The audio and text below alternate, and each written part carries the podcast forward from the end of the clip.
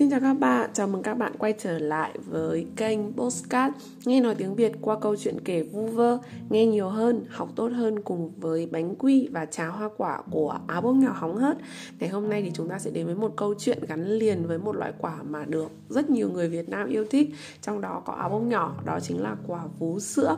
Loại quả này rất là ngon, có vị ngọt và hơn thế nữa nó rất là mềm mọng. Ở trong một loại trái cây mà có sự kết hợp giữa vị sữa và vị trái cây thì còn gì bằng đúng không nào. Mà hơn thế nhá à, cách ăn của loại quả vú sữa này cũng rất đặc biệt. Loại quả này khi ăn chúng ta sẽ không dùng cách bóc vỏ hay là bổ ra từng miếng như các loại trái cây thông thường đâu. Mà chúng ta cần phải nặn cho trái vú sữa mềm nhũn ra. Rồi ta da dùng tay ấn cho đến khi nước trong quả trào ra bên ngoài. Thông qua những khe nứt hoặc là một lỗ nhỏ trên đầu chỗ phần cuống quả ấy. Và chúng ta sẽ dùng miệng để ăn ăn trực tiếp loại vào loại quả đó. Nhưng mà các bạn đừng cắn nhé, mà chúng ta sẽ cố gắng uống lấy những cái nước được trào ra và dần dần cho đến khi ăn hết phần thịt bên trong thì thôi. Có lẽ ngoài cách áo bông nhỏ chia sẻ ở trên ra thì sẽ có các cách ăn khác nhau ở những vùng khác nhau nếu bạn biết thì có thể chia sẻ cho áo bông nhỏ cùng biết nhé. Còn bây giờ thì chúng ta sẽ quay trở lại chủ đề của chúng ta ngày hôm nay. Áo bông nhỏ sẽ giới thiệu cho mọi người một câu chuyện liên quan mang tên sự tích cây vú sữa. Câu chuyện bắt đầu thôi. Ngày xưa có một cậu bé được mẹ cưng chiều nên rất nghịch ngợm và ham chơi. Nghịch ngợm ở đây chỉ những đứa bé hiếu động, Cả ngày luôn chân luôn tay, Thường xuyên nghĩ ra những trò chơi quậy phá những người xung quanh những đứa trẻ như vậy thì sẽ thường bị bố mẹ la mắng đúng không nào? Và cậu bé trong câu chuyện của chúng ta cũng thế. Một lần bị mẹ cậu la mắng thì cậu đã vùng vằng bỏ đi. Vùng vằng ở đây chính là đang giận dỗi đấy các bạn ạ.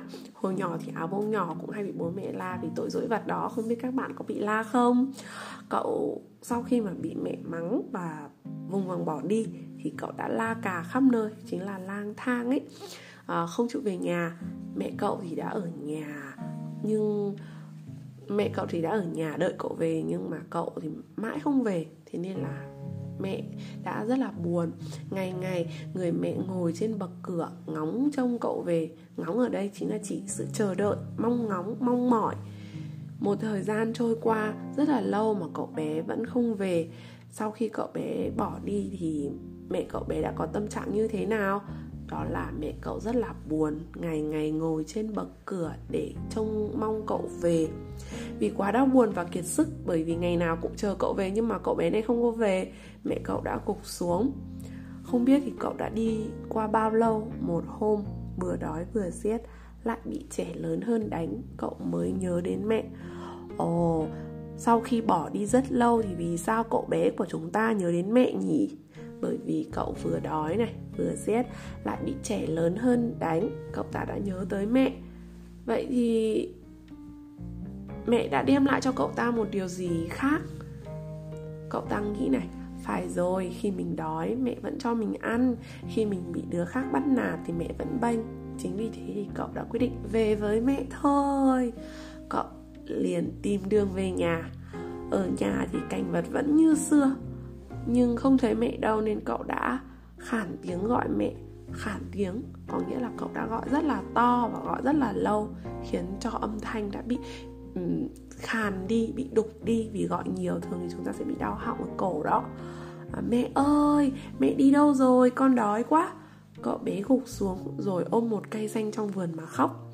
Kỳ lạ thay cây xanh bỗng run rẩy từ các cành lá những đài hoa bé tí trổ ra nở trắng như mây.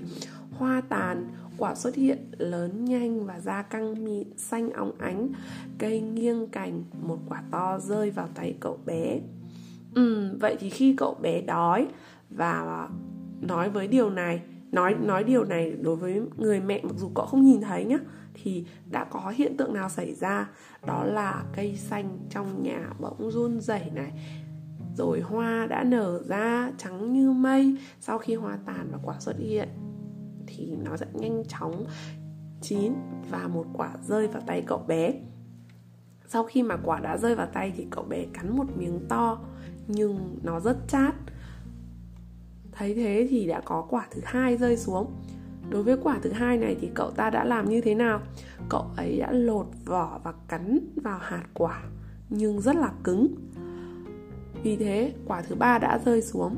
Lần này thì cậu bé đã chọn một cách khác để ăn loại quả này, đó là cậu ta khẽ bóc quanh quả lớp vỏ mềm dần rồi kẽ nứt ra rồi khẽ nứt ra một kẽ nhỏ, một dòng sữa sóng sánh trào ra, ngọt thơm như sữa mẹ. Đến đây thì chúng ta cũng có thể thấy là cách ăn loại quả này đúng cách nhất. Đó là như thế nào? Đó là chúng ta phải khẽ bóc quanh quả, sau đó đợi lớp vỏ mềm ra và xuất hiện kẽ nứt.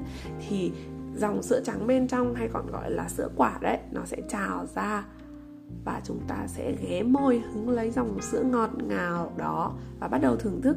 Cậu bé cũng như vậy cậu bé ghé môi hứng lấy dòng sữa quả ngọt ngào thơm ngon như dòng sữa mẹ cây rung rinh cành lá và thì thào.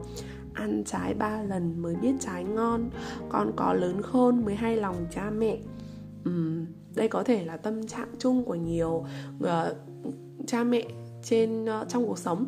Bởi vì là chúng ta đều là những người con và chắc hẳn là cũng giống như áo bông nhỏ chúng ta đã trải qua những cảm giác bị bố mẹ la mắng đúng không? Nhưng mà thường thì những người cha người mẹ la mắng chúng ta không phải vì ghét bỏ mà thông thường đều vì muốn tốt cho à, những đứa trẻ muốn tốt cho chúng ta và muốn chúng ta có thể trưởng thành hơn nên người hơn. Thế nhưng mà khi mà trẻ con bị la mắng mà thì thường sẽ cảm thấy tủi thân cảm giác là bố mẹ không còn yêu mình nữa ngày bé áo ông nhỏ cũng y hệt vậy à? Thế nhưng mà người ta nói rồi không, nếu mà không làm cha mẹ thì thực ra cũng rất khó có thể thấu hiểu hết được những nỗi lo thấu hiểu hết được tấm lòng cha mẹ.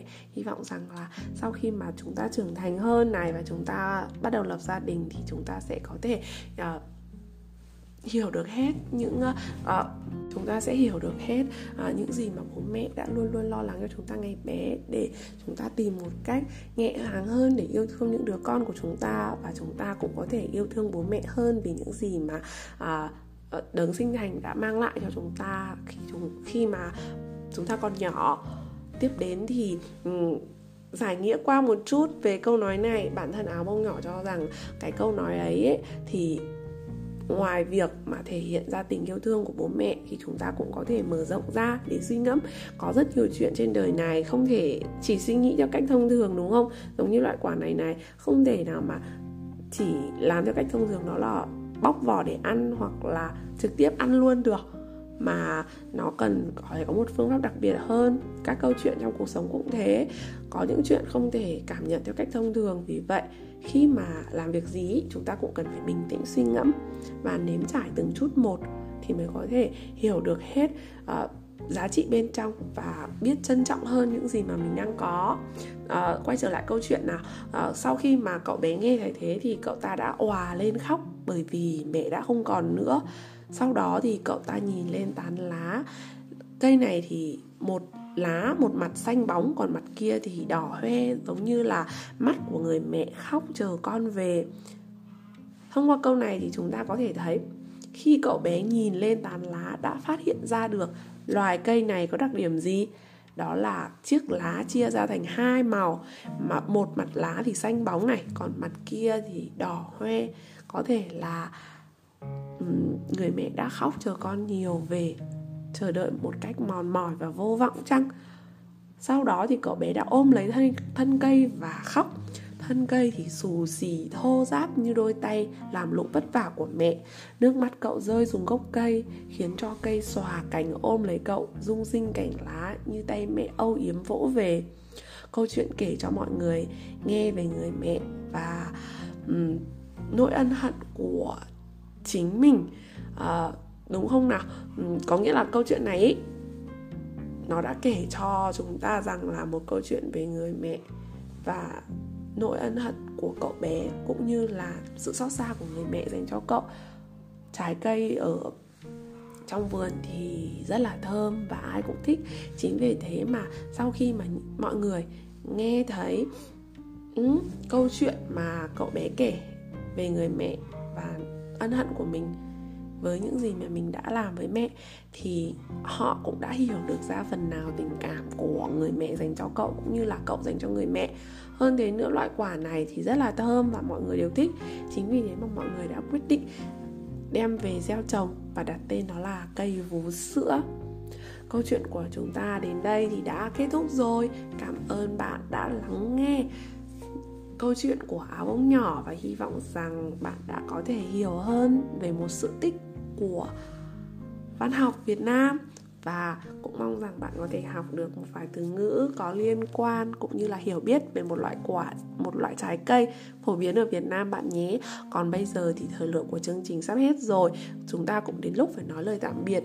Nếu bạn muốn lắng nghe nhiều hơn những gì mà áo ông nhỏ kể cho các bạn thì các bạn có hãy nhấn nút theo dõi mình nhé. Và các bạn cũng có thể theo dõi nhiều bài viết của mình hơn thông qua Facebook của uh, một chiếc áo bánh quy của áo bông nhỏ hóng hớt hoặc là thông qua blog áo bông nhỏ hóng hớt của mình trên WordPress bạn nhé. Còn bây giờ thì xin chào và hẹn gặp lại trong các số tiếp theo. Bye bye.